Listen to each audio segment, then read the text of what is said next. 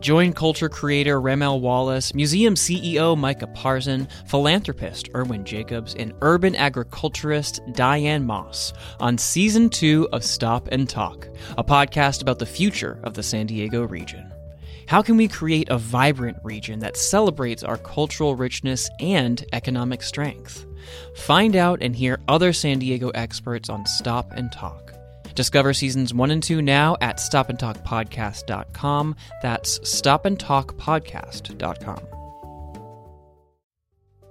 This podcast is brought to you in part by the estate of Bob Nelson. Bob was a lover of all things San Diego and a longtime supporter of Voice of San Diego and its podcasts. We at Voice of San Diego are honored to have his support during his lifetime and continued support through his estate planning.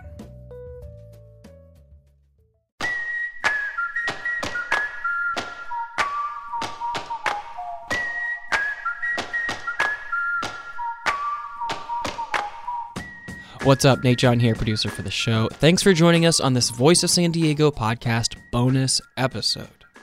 After two terms at the San Diego City Council, Chris Cate is leaving. He served District 6, that's the city's Asian Empowerment District, which stretches from Clairemont Mesa up to Rancho Penasquitos. He was the last Republican elected official in City Hall. Now, Democrats will represent all city council seats and the mayor's office, including the new representative replacing Cate in D6, that's Kent Lee. Our editor in chief, Scott Lewis, got together with Chris Cate one last time before he took off to discuss the state of the local Republican Party, the third rails of local politics, how city politics have changed over the course of Cate's tenure, and, of course, the single biggest issue facing the region homelessness. Here's Scott and outgoing city council member Chris Cate. I'm going to start right with this. Several years ago, you uh, watched the San Diego City Council once again fumble its challenge to regulate vacation rentals. And it was this like, you could just see it on your face and others too, just a total exasperation with the process, right? You were just like done with it. You you were frustrated. This the city had for years known it needed to regulate vacation rentals. The city attorney said you actually don't have a legal definition of this, so we could say it's prohibited completely, but we need to regulate. You need to put something in the books about what these are and how they are regulated or how they're even defined in, in civil government. Uh, and for years, they just couldn't do it. They, they, you would get right to the point of doing it, and then somebody would change their mind, and it happened a couple times. Uh, and then you said after that, you said, "I don't know if this city, I don't think this city is capable of governing." And um, and that was something we seized on for a while because that's what we a lot of us felt like. Is this city able to do things? Other than you know what it's like operations are supposed to carry out every day. Then just this week the the deadline hit for the actual vacation rentals. They did pass uh, an ordinance finally that capped vacation rentals at a certain percentage of all housing stock in the city. It was supposed to you know limit the the the proliferation of them and provide a way to uh, fund enforcement and and enforcement of it. And they found out that they actually had more uh, permits available than people even asked for.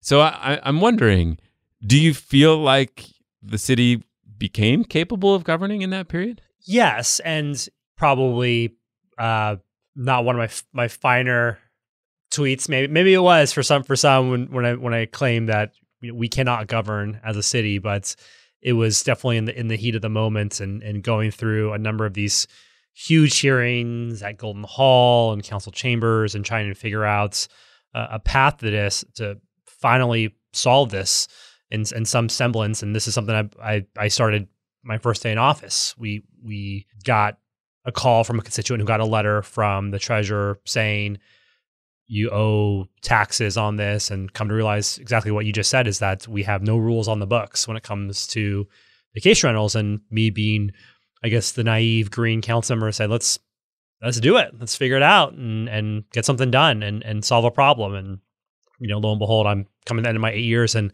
we're finally, you know, putting something on the books. But I'll, I'll say, I think in the last, you know, two years, um, maybe maybe four years, there's at least been a movement to put ideas forward to solve problems. We may not like the the idea, the policy, what the council decides, but there's an energy there that we're going to put ideas forward and not be afraid to put ideas forward. Again, you, we may not all agree with them, but at least there's a, a discussion about that. I think the frustrating part on the short-term vacation rentals from from my side is that you know, we were putting forward an idea and people were saying no. Then okay, then what's the, then what's your idea? What's your proposal? And then people backing away from their proposal that they had signed their name to and and the like, and it was just you know, we can come to some sort of consensus on a solution to a problem. Again, people may not like it, people may love it, or not go far enough. But at least we're we're having the conversation, and that was the frustrating part for me. Are you saying there's an energy now that there wasn't then? That there's an, a problem solving energy and courage that there wasn't then? Yeah, I think people are, are, are more willing to touch different, you know, th- those third rail of politics, uh, at least locally here in San Diego, um, and maybe not so much fear of, of consequences uh, about it. And again, that's that's a good thing. I mean, there's a lot of challenges the city has, and we want to have conversations about it. I think, you know, telling the world that we can walk and chew gum at the same time is a is a good thing again, folks may not love the the outcomes of the decisions, and you know, God knows I've been on the losing end of a, a number of votes the past couple years and throughout my time. But um, I, at least I appreciate the conversations are are being had and being discussed, and um, we can decide whether we can set them aside for now or move forward or or what. And that's again, I, I think a good thing. Let me finish this topic just because it's it's yeah. kind of interesting. Um, before we get into some of these questions of broader leadership and such. And but that's about the vacation rentals themselves. So the mm-hmm. the, the idea was to cap vacation rentals at one percent of city housing stock. Yes, and they would adjust that based on the numbers we get in terms and, of full housing stock. Yeah, and so I think there was an idea that that would that would actually limit, and maybe that some people who have a vacation rental now would would not get would not win the lottery and thus wouldn't have vacation rentals and would maybe cut it down. But without it turns out that they didn't even get as many applications for those permits as there were made available. Does that mean it was it was the wrong threshold that it was the that it didn't actually hit the right number and maybe will allow more than than exists now? It's a great question. I mean, I, I think it could be a, a, multitude of reasons. I could, I could, I think it could be some are saying we're just going to change our business model yeah. and not meet the threshold and not have to go through this process and through the lottery and whatnot. I think, and I, I've, I think I said this during those those meetings, is I think the opponents of short term rentals were always overinflating the number. To be quite frank, I mean, there's cross platforms and promotions going on on, on listing your property, and no one knows what the real number is. And but it sounds scary to say there's you know fifteen thousand you know single family homes that are that could be used for this or that or or otherwise. So I think some of it's an overinflation of the the total number. What the real silver bullet reason is, I can't I can't say, but I think it's a, a multitude of those reasons that probably the market to too, right? Like yeah, pandemic. could be the market as well too. Absolutely. Um, and um, you know, I'm just it's good. I think that we're at a point where we're not having a, I guess another another issue to have to deal with with folks not getting permits and and the like and having to solve that problem or or us as policymakers hear from constituents saying I I've been doing this, I've been doing it right for for years and now I don't have a permit and we don't have to worry about that now, which is I think a good thing as well. Yeah. You were elected in 2014. Yep. And that was at the sort of I, I guess it was even a little bit after the end of kind of an era of of more conservative politics that that dominated San Diego City Hall, and and now you're leaving and you're the only Republican on the council. And um, in that period, a lot happened. It feels like you mentioned the the third rail of politics that that city council members and others are are willing to challenge more. What have you learned about the sort of untouchable questions at City Hall and um, what you know what proved to be true about them or not. Yeah, I I think what I have learned is that those third rail policies, the third rail politics, don't exist if you're able to bring together a coalition of, of folks and present a message or present an idea to solve that problem. And I think we're we're starting to see those fall by the wayside, whether it was short term vacation rentals, whether it's the people's ordinance, uh, the height limit for the midway. I mean, these are things that you would often tell, or I heard as a candidate, that you can't talk about these things. You have you can't engage on them, and we've seen just in the last couple of years a high level of engagement and and, and those coalitions being formed to address them and to and to uh, try to tackle those problems. So, you know, I think the the old way of thinking about these are things you shouldn't touch or you shouldn't talk about um, are are proving to be uh, not true. And maybe they were true in the time, but now they're not. I think I think the public is hungry for for for elected officials who are solution oriented, who want to present ideas. Uh, let's talk about one of them in particular. San Diego City residents who were able to get their trash to a, a city operated, maintained street uh, got that trash taken away by the city without a special fee. And that was considered like, you know, always a, a place that people wanted to raise money uh, from to fund city services, and then also just a thing you could never touch because people valued that so much. You opposed the change to that Measure B as it became uh, Measure B passed, but I, I, sensed that as you opposed it and you, you spoke out against it, that you respected the the council president Sean Elo Rivera's you know willingness to sort of put it out there as a as as you know a, a kind of bold initiative. Uh, and and you are instrumental in him even being in the position to do that right? You helped select him. Uh, you as a member of the city council i think basically changed your vote from who was council president uh, previously jen campbell to him, and that was that allowed him to take that spot. Um, what is it that that makes you comfortable? Somebody's pursuing something that you disagree with, but you still kind of appreciate and respect that person. How does that work? I mean, exactly that. And and you know, I'm I'm fortunate I've been able to develop, I think, a very good relationship with with Council President Elo Rivera for the past couple of years, and and it's just it's it's that. I mean, I, I appreciate the fact that he was elected by his residents to do something, and he's doing it. I may not agree with all the ideas that he has, but you know, I respect the hustle. I, he's he's put himself out there, and he's willing to to to say things that were you know uncouth or, or not popular before, and he's willing to put his neck on the line and say, you know, I was elected to to lead and to to present these ideas. I'm doing it, and if you don't like them, let's come up with other ideas and, and put them forward. And you know, again, I've been on the losing end in some of those debates. This this one included. Uh, I didn't.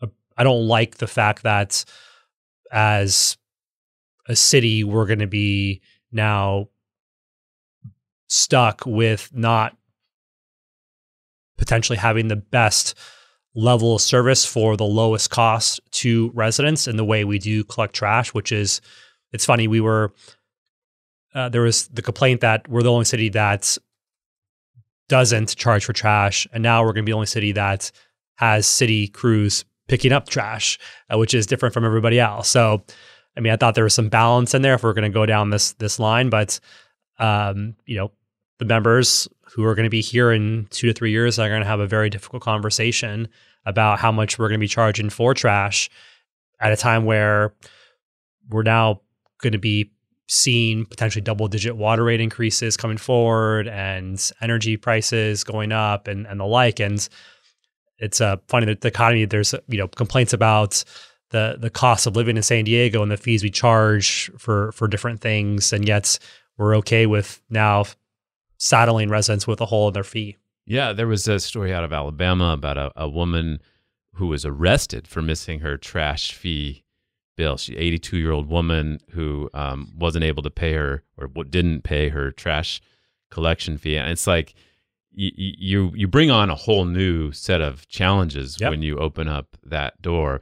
Let's talk. We'll talk about fiscal issues in a second, but I want to talk about. Let me put this out there and see what you think. So we, we talk about Sean and Sean Elo Rivera and your appreciation for kind of his direct approach and respect that went back and forth between you two. It feels like there are three types of city politicians that I always encounter. One is the um, uh, I, I call it the mouse. They're they're just they're they're quiet. They don't want to talk about anything. They don't want to. They they do their work. They get their thing done. They serve their constituents, but they rarely want to go out and say anything. Um, they they definitely don't want to take public stands. And then in private, I'm not sure really what goes on because a lot of it is private. And and they're just they're kind of just doing their thing and um, taking care of their business and trying to stay out of the out of the way of the light. They, the light turns on, they're gonna they're gonna kind of stay out of it.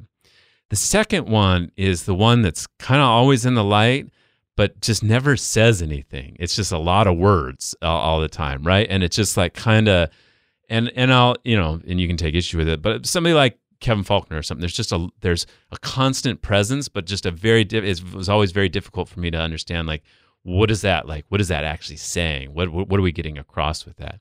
And then there's a third type that that is just like, you know, it's it seems like more down to earth, just willing to say things more directly. Sometimes they get in a little trouble for it, but they're also like so confident about it in a way that they're like, it it doesn't seem to damage them the way it might be if they were more self conscious or worried about it, and they're willing to like talk and share information more and deal with things that are not not comfortable and it feels like maybe there's a few more of them and when there's more of those uh, then then then you know sort of the people who are afraid of everything um, it, it seems like more gets done but it's also it also can be a little bit more contentious what do you think about those categorizations is that Yeah. like un- unfair No, I don't. I mean, I don't. I don't think so. And I think you know everyone falls into a certain style, and they're comfortable in that in that style. And and sometimes I think people can can shift. You know, from the start of their political careers to the end, um, maybe because like myself, they see the end and you don't give a fuck anymore, so it's all good. Um, you know, and and uh, I think the the third point that the folks who I think are more comfortable in their skin, they're okay with with being out on the edge a little more and presenting those ideas and and willing to have those conversations. I think they're they're showing up more, which is I think a good thing. I often talk about this during the budget process is as the council, we're the legislative body, we hold the power of the purse. We should have more of a say at the budget. We should have uh, more of a conversation with the executive branch about what our priorities are and what we're going to fund. And, you know, why can't it get to a point where the council produces their own budget? yeah There's nothing that says we can't. You know, the mayor has to present his by the 15th of April. But if the council wants to in February or March say, this is our budget, you know, this is where our priorities are. If there can be consensus and agreement on that, here you go, mayor. Now your move. do you feel is- like the council has abrogated that Um, I think it's been a short amount of time since the move from strong mayor to now, where the, we haven't been able to get to that point. I mean, strong mayor is still relatively in its infancy. You know, 2006 was when we, I think 2006 was when we permanently established it. It means it hasn't been that long of a time, and when you've had decades on the you know council manager form of government, you're so used to that process. Now moving to this, where we're starting to better understand the roles of each of the branches of government. I think there could be a point in the near future where that does happen. And I was more of just how do we kickstart that? You know, I, I I've appreciate I'm a supporter of strong mayor, but I'm also one where we should, as a council, understand fully our our responsibilities as a co-equal branch of government and and and utilize that, whomever the mayor is, whether I'm a friend with him. He's on the same party or whatever else. Um, I still think that there is a, a, a place for the legislative body to to show its influence, and it's not to the maximum extent. Let's just describe what you're talking about. So, yes, it used to be the city council included the mayor. The mayor was like a glorified member of the council, presided over the meetings. But the council hired an executive to run the city, the city manager. That switched in 2006. Uh, and it feels like every year we learn more about the implications of that, even even you know 16 years later. And I think that's partly what you're referring to. Is since then, though, the council has never acted with the power it seems like it has to stop or to um, truly influence the direction because the mayor, yes, he's in charge of all the staff, but everything that is policy oriented or budget oriented needs to go through the council and it, and they they've never taken that upper hand. It feels like it feels like honestly, this may be one of the few moments I've started to see that change where. Um, actually, ironically, Todd Gloria seemed to do it more when he was the council president. Now he's mayor, and it feels like Sean Elo is taking the biggest steps I've seen to assert the council's presence over it. Is that fair? Yeah, I think I think that's something that's you know my conversations with Sean is something where we have to utilize that more. And and part of it is, you know, we just for this year moved up the council's budget process and getting priorities sent to the mayor earlier than it previously was for this for this mere fact is that you know the the budget process the city starts now. I mean, departments are already having conversations about what the budget's going to look like when the mayor proposes it in April. And previously, the council was sending the mayor their priorities in February, which is, I mean, you're now just putting icing on the cake. It's not really in the process of baking the actual cake. Now we're doing it months earlier, where we're sending this now to the mayor in early November. We're now a part of baking the cake, and that is a a, step in that direction of potentially having a council adopt their own budget or say that more forcefully the mayor if you don't include these things we're going to send back your budget. Yeah. And you know again which is i think a good thing because the legislative body holds the power of the purse. Without a two-thirds majority though the mayor can almost like unilaterally manipulate the budget as we found out. Um, uh, Kevin Faulconer sort of notoriously made some changes in a previous budget cycle, and a lot of us were like, I didn't even realize that, that he could do that. Um, but now the council does it, it, it, You feel like it could it could handle it? Yeah, like I think I think I think it could, and understanding those nuances and what the charter says and authorities that that exist. And you know, I've been very supportive of of the of the mayor, whomever they were, asking for more authority on contracts or different uh, funding of projects so long as those projects are included in the budget, which is, again, reverts back to the responsibility of the council to have a more in-depth conversation about what they're funded. And if you want those efficiencies to occur throughout the year, you know, I don't want to approve in a budget in in in May, June that the mayor and the city can can build this project and then have them come back to me you know, three, four times throughout the year for approval of contracts and opening a CIP or this or that. I'd be like, I approve this, go do it. And let's not get bureaucracy in the in, in the way. And I've been supportive of, of those things because I had my opportunity at the front end to say I agree with this project or I don't agree with this project. And that should be our shot. And then let the city go do it. Pull it off. Yeah. Exactly. Fascinating. So it feels like there are two um, kind of brains in city um, around city hall. And one of them thinks that more revenue to the city is de facto good and desired and positive. Like you mentioned people will say we're the only city that doesn't charge for trash. And it seems like there's two reactions to that. One is like great. And that might be like yours right? Yeah. and and then another one is like well that needs to be uh, fixed as though that's a problem de facto and i think assuming it's a problem is a is a a frame of approach to city politics that a lot of people have, and a lot more of them are are in charge now than used to be. But there is still, a, and there will always be a force in local politics that says you have enough, or you need to really justify why you need more revenue because every dollar you take from us is a dollar we can invest in our communities, in our families, and all that. And I think that's the the the one thing you've been known for for you know since before that you were on the city council as a uh, representative of the taxpayers association and other places as like that constraint like we you need to always justify every dollar that you want and how it's going in I, i'm interested because i think that is a valuable force to have in in local politics is to make sure that you know, even if I believe that more money needs to be invested in something, our parks are a disaster, our public bathrooms are, you know, those kinds of things, that you can't just sign blank checks to everything. You need to have an oversight. You need to be able to hold people accountable to make sure that they're doing that uh, work efficiently and well and to a really high standard.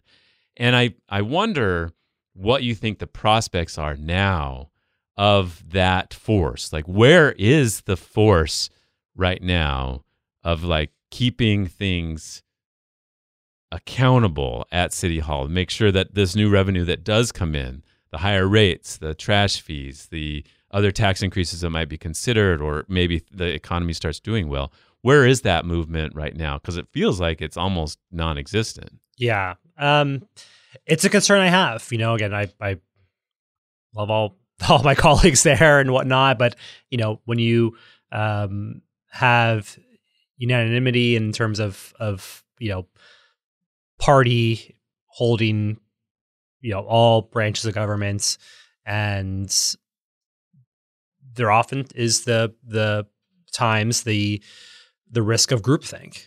And how are you going to have a diverse point of view brought, be brought forward to discussion? I think that's something that i've i've really valued and cherished my role in that is able to have conversations with my colleagues whether on the dais or individually and try to provide a, a a different way of thinking about something to get to either the same point or include that within a policy so they understand that or or just raise that point in in objection and and have it be a part of of my of my opposition to a policy. But it's at least on the record and the conversation is had. I am concerned that that's not going to be there now um you know hopeful that that when policies are brought forward at least those things are discussed and talked about, uh, either during committee or at council, or the solution lies in the outside forces bringing forward those those conversations and messages to the council throughout the process or afterwards when it comes to the ballot box and holding elected officials accountable for for the decisions that they're making. But I think there is a, a vacuum that exists there, um, one in which these ideas can be brought forward in a manner that's constructive, you know, and I don't think there's always a need to to blow things up and you know and and drop bombs on on folks. I think there's a, a path to having those conversations uh, be constructive and hopefully revising a policy to to before it's voted on. But I think there's a, a vacuum that exists, and that's a role that can be filled by you know the Taxpayers Association, the Chamber, other um, other groups um, the public at large um, when when when voicing their opinion on on issues. But it's it's definitely a concern a concern that I have, and I'm hopeful at least the council will be willing to listen to those divergent viewpoints um, moving forward, and they're not just all in lockstep on doing this uh, this thing for uh, because they want to maximize revenues or or whatever else. You you mentioned the taxpayers association and the and the chamber. Frankly i i feel like they're almost absent from the discussion. Now the taxpayers association was more prominent in the discussion about the the trash fee in measure b uh, more prominent than i've seen them in a long time but i remember when you were around they, they would be a more constant voice on everyday issues at the city council like are we keeping in mind this or is it as efficient as possible? Is it going to have the outcome we want? Should we consider a different route? Um, who would you say uh, identi- uh, if you were to look at anybody in City Hall or even around City Hall who's willing and able to really articulate that point of view that you need to have constraint, you need to be able to justify every dollar, you need to be able to insist on high efficiency and high quality when a dollar is spent. Who's other than you? You don't get to say you right now. Who's the the the best at that right now? I mean, it's it's has to be the collective of all those groups, and and you know, I'm sorry, Part- but you can't say anyone. Right? I mean, no, I mean, I don't think there's there's one, you know, voice in particular that that comes to mind that says we're constantly down at City Hall and constantly chirping in our ears about um, this policy or that policy. I mean, no, Let's switch to uh, I feel is the number one, two, and three issue right now in city politics, and that is the the homeless crisis. That there's, and I I think of it. I've been trying to think of it as kind of three different crises. There's the the actual housing and humanitarian crisis of shelter. Uh, there's the um, the question and the encounters of uh, you know people on the street, uh, people in encampments, and and the relationship to them and surrounding neighborhoods, and what role, for instance, the police have in that. And then there's this question of of what uh, you know this sort of third thing is there like a a triage or an intermediary or some sort of other way to to deal with all of that while we wait for the housing and and the the the shortage to actually be dealt with. When you look at this, what do you think is the core crisis right now in why there's so many people homeless and uh, so many encampments and so many problems that people are articulating uh, about what's happening in the streets. I don't think there's a single issue. I mean, I think you you eloquently laid out kind of the different um, uh, buckets in which the crisis crises exist in in conjunction with each with, with each other. I mean, broadly speaking, yes, we have a housing crisis. We need more housing, whether that's uh, market rates, affordable, permanent supportive. We need all of the above approach, and I think we've this council in particular has said we're open to it. Let's do it. We're willing to to bring solutions forward to try to spearhead and and jumpstart construction of of of these of these homes. Um, you talked about kind of the the mental health aspect that may be existing uh, that does exist, and and how do we address that working in conjunction with the county and the states, um, and and maybe not having PD be the first point of contact, which you know I, I I agree with. And then there's kind of the the quality of life for our neighborhoods and whatnot, and um, you know uh, how do we how do we address that? And you know I point back to I think there's other uh, issues that have happened, whether it's you know my belief, whether it's Prop 47 um, AB 109, some of these other things that came down from the state that I don't think were very much thought through. Um, you know, headlines sounded great at the time, but there was no follow through on the back end on, on those things. And I think a lot happened in a very short period of time um, that puts us in in this in this position. And what's interesting is is is really I think what is we're seeing across the country, not just in San Diego, and and maybe it's going to take some other cities to um, really jumpstart some of these conversations. You, know, you're hearing what's happened in New York with Mayor Eric Adams, um, and you know, uh, trying to address the mental health crisis there with institutionalization and whatnot. That may not be the the solution, but it's interesting to see a approach being taken on a fairly progressive city and what they're willing to do, and and maybe us looking at them and saying, okay, here's an example of, of a way that was done to try to address at least one aspect of this. Do we mimic it? Do we take pieces of what they're doing and try to implement that here?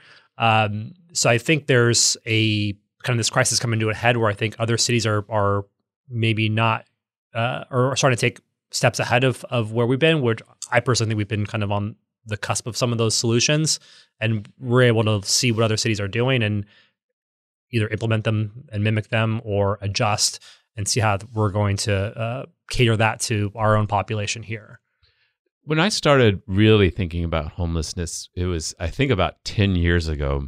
And it was it was at that point it was something where you just kind of we should talk about this more as an issue that people need to consider more. You know, it was we'd have people come to our events and say, "Hey, this seems like something we should talk about more as a as a list of things that the city's dealing with. It should be higher up on the priority."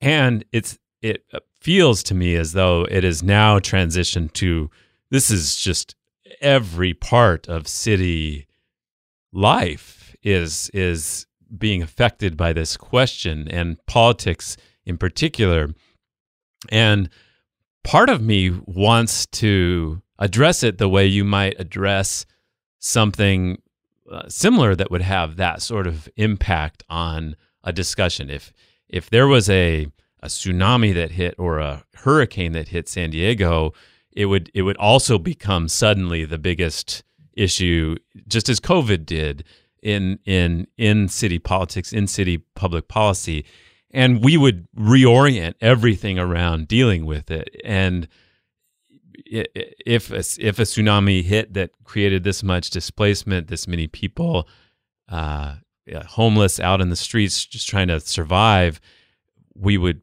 feels like if there was a tsunami, we would create a, a place for them to go with tents from FEMA. We would have uh, safe places for them to go. Otherwise, we would pr- be creating massive uh, uh, mobilization efforts to take care of them, to get them into different spots.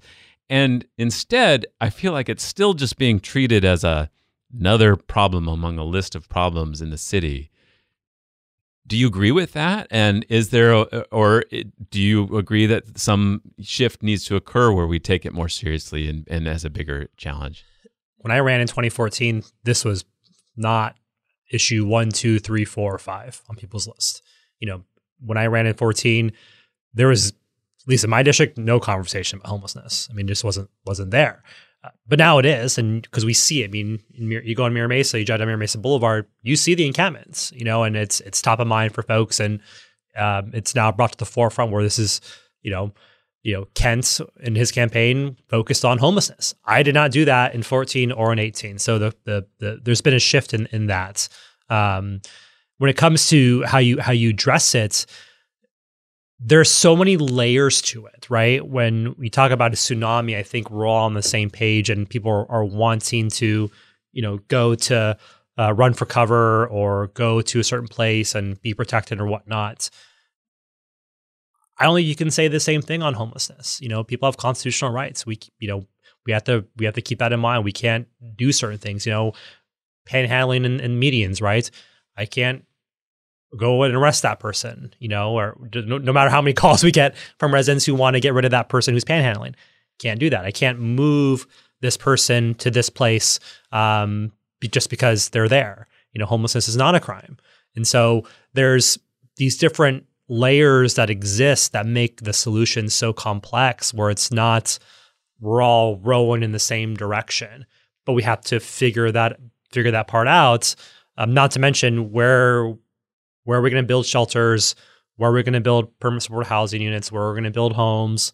Where are we're going to build affordable housing units? How long it takes to build these damn things? Like it's it's all these intricate layers that go on top of it. Where it's I can't just move this person and solve this problem and just and just you know wipe it out of out of your your existence as a resident because you don't like the way it looks. Mm-hmm. I wish you know I wish homelessness were that were that easy, but it, it's it's it's not.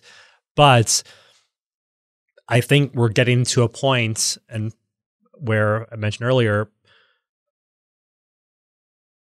I don't want to say by force, but like we're gonna have to figure this out because I agree in that it's it's it's there's no humanity in letting people be on the streets and shoot up and do drugs and all these things. And you know, your morning report this morning about the county's vote next week about whether or not people have to be drug people have to be uh, drug free to enter shelters that's a valid conversation to have. You know, should there be bar- some barriers to entry into this and say, we'll give you shelter, but you have to do this. And then the next steps on those conversations about how do we get people off the streets in a manner where um, they are bettering themselves and not um, you know being addicted and, and having that diminish their quality of life and the quality of life of others. So there, those are going to be very hard conversations and very hard discussions um, and debates. Um, and there's going to be a, a, a, balancing act that's going to have to take place. Um, but it's, they can get those conversa- conversations can get pretty ugly pretty quickly. Um, I, I hope it doesn't get to a point though where folks are um, casting aspersion on policymakers because these are difficult decisions. And I think, from my standpoint, I haven't come across an elected official who's, um, you know, doing this and um, enjoying themselves by by demonizing a population. I don't I I don't think that's happened even though people may think that's happened. I don't think folks are demonizing anybody. We're always, we're trying to be positive in our solutions and and take a uh, look at it through a humanitarian lens on it. Um, but this is a debate that gets pretty heated very quickly.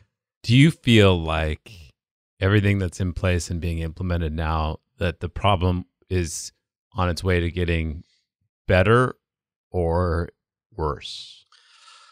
I like to use data to inform my decisions. And if you look at the data, it, the problem's not getting better.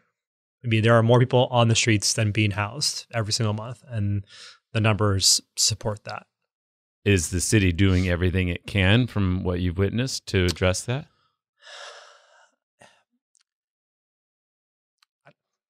I don't want to say in theory, but like y- yes, but it's it takes implementation of, of, of those of these things, right? You know, like and, it's kind of unfair that it's on the city, right? It's sure. a, it's a global or national, Absolutely. economic, socioeconomic uh, drug issue. There's a lot going on. Yeah, and that's why I try to cast it in that in that there's a hesitancy in my answers because you know there's things out of our control. So you know, look, we're we're talking about building more homes like constantly. And that's part of the conversation, but that takes time. I mean, I can't snap my fingers and solve this problem. I mean, I can't you know change the housing market. You know, although I wish I could, I can't. You know, and you know, and now you have these other ancillary issues that are coming forward. Like, what if we do hit a recession next year?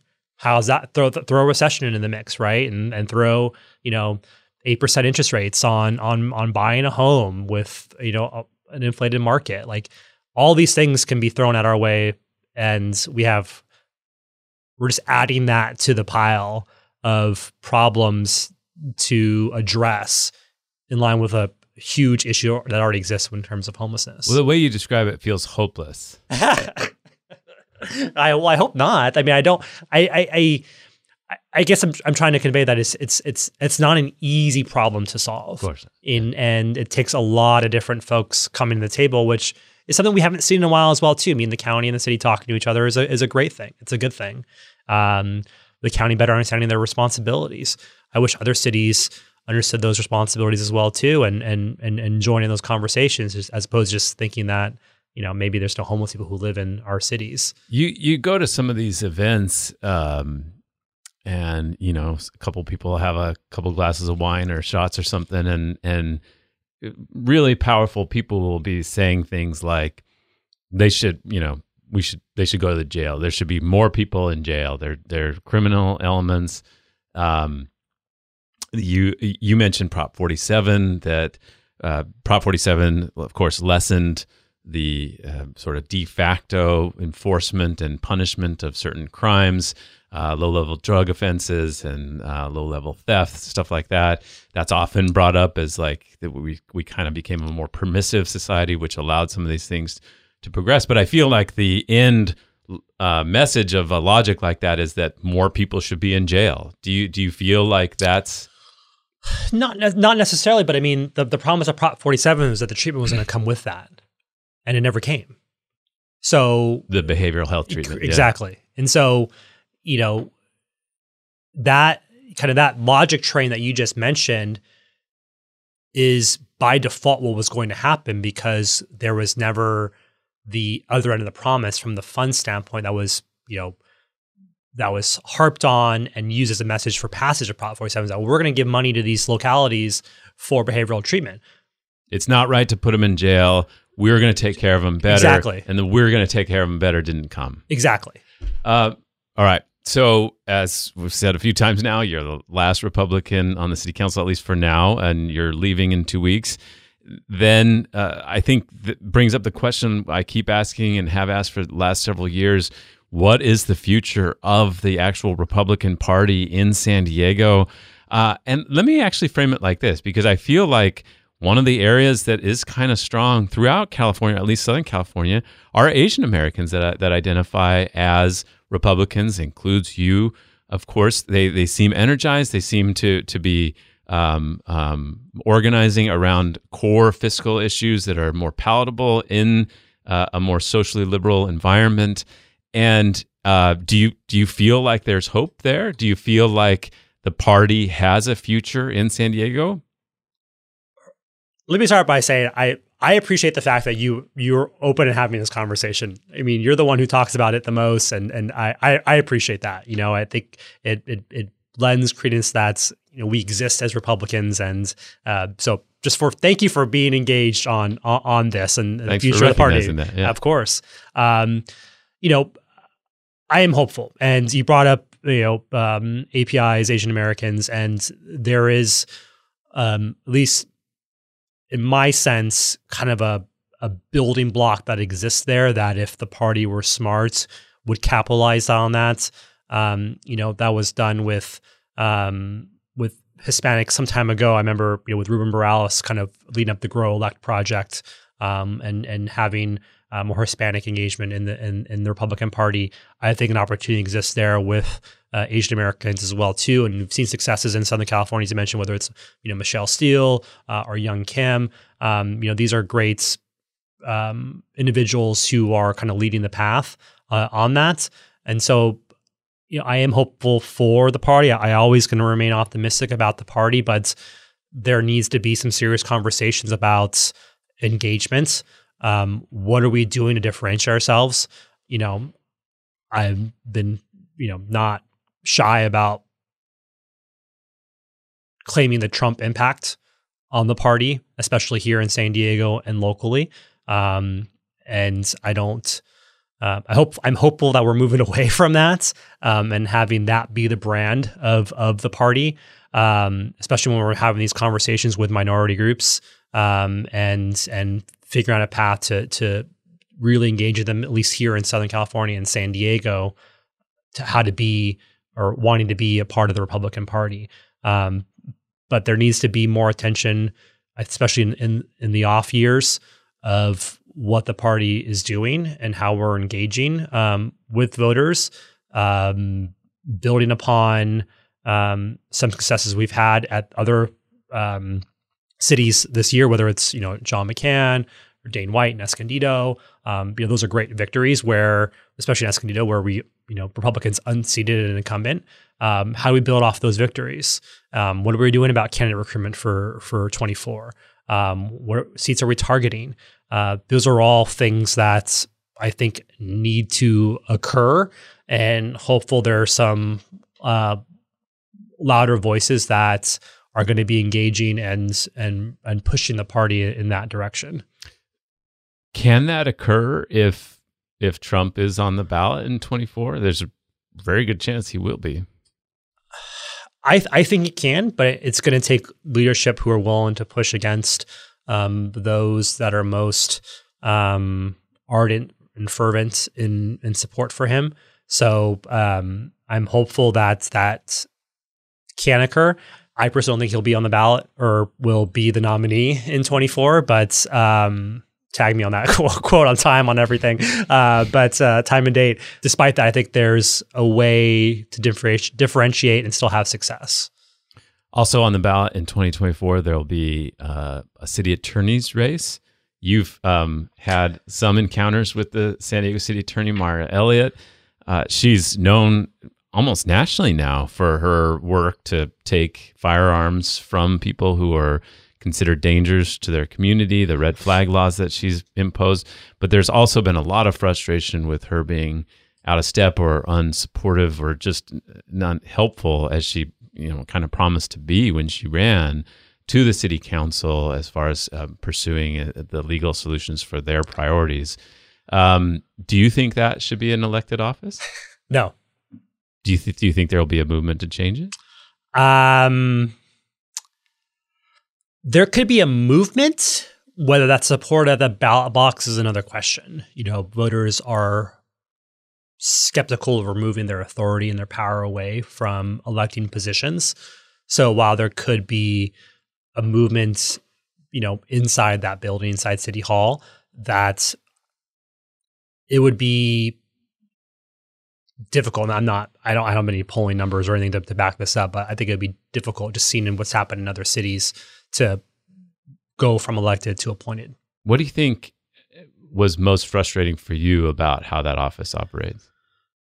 It's just, it's another bureaucracy to have to deal with. And, you know, you've covered this in some of your stories and, and, and commentary on, you know, the position of, of an elected, right? That's an elected person. They're a politician. They have their own policies, their own ideas in mind, uh, potential grandeurs of running for other offices. Who knows, right? Um, and that's just a, another layer to all this when it needs to be, in my opinion, more of a, an operational um, position. Yeah, supportive infrastructure. Correct. Uh, well, I guess lastly, what happens now for you? What are you? What are your plans? Uh, and uh, where are you headed? well, I'm not going anywhere, thankfully. Uh-huh. Um, you know, just moving to something where I hopefully have more more time to spend with my with my family, um, my wife and my kids. Um, you know, they're at an age where I want to be present um, with them. Um, so definitely no running for office anytime soon. Um, I'm never going to say never you know, I I I love the city. Um, I I love being in a position where I have a you know be able to say things that are on my mind and and and try to build coalitions to solve problems. Um, and I'll still be around. I mean, I'll still have a, a I think a voice in in communicating to um, the council um, and other elected bodies throughout the region on on issues of of importance and you know, I've I've joked with with Kent. I feel bad for him. I'm probably gonna be the most nagging constituent that he's going to have as a as a as a a resident and, and a friend of his. Um, but you know, also offering my colleagues others as much help as possible. You know, that's the biggest thing that I've tried to convey with them is that despite any differences we may have, I I, I really respect what they're going through. Um, it's a it's a small club uh, of folks who run for office and become elected officials, and I think there's a degree of respect that's there that they've earned in that, and we just want to offer my uh, help to them whenever possible, if if if if, if need be. We used to talk about you as a potential candidate for mayor. Is that something you'd consider? There'll be a race in 24? Absolutely not. Okay. No, I am not running for mayor in 24. Uh, I'd be lying if I told you that, you know, that wasn't on my mind, um, you know, when I first ran for office um, and kind of just natural progression yeah. of, of things. But now with with with life happening and kids, I I will not be running for for mayor or any other position in the near in the near term. That's that's for sure. At least um, unless someone can convince my wife otherwise. yeah. Well, Councilman Chris Cate, I hope you enjoy your last two weeks. Thanks for always being available to us, and and uh, I, have appreciated that. And uh, good luck. No, thank you, and thank you for what you do as well too. Love the voice. You guys do a great job. Thanks.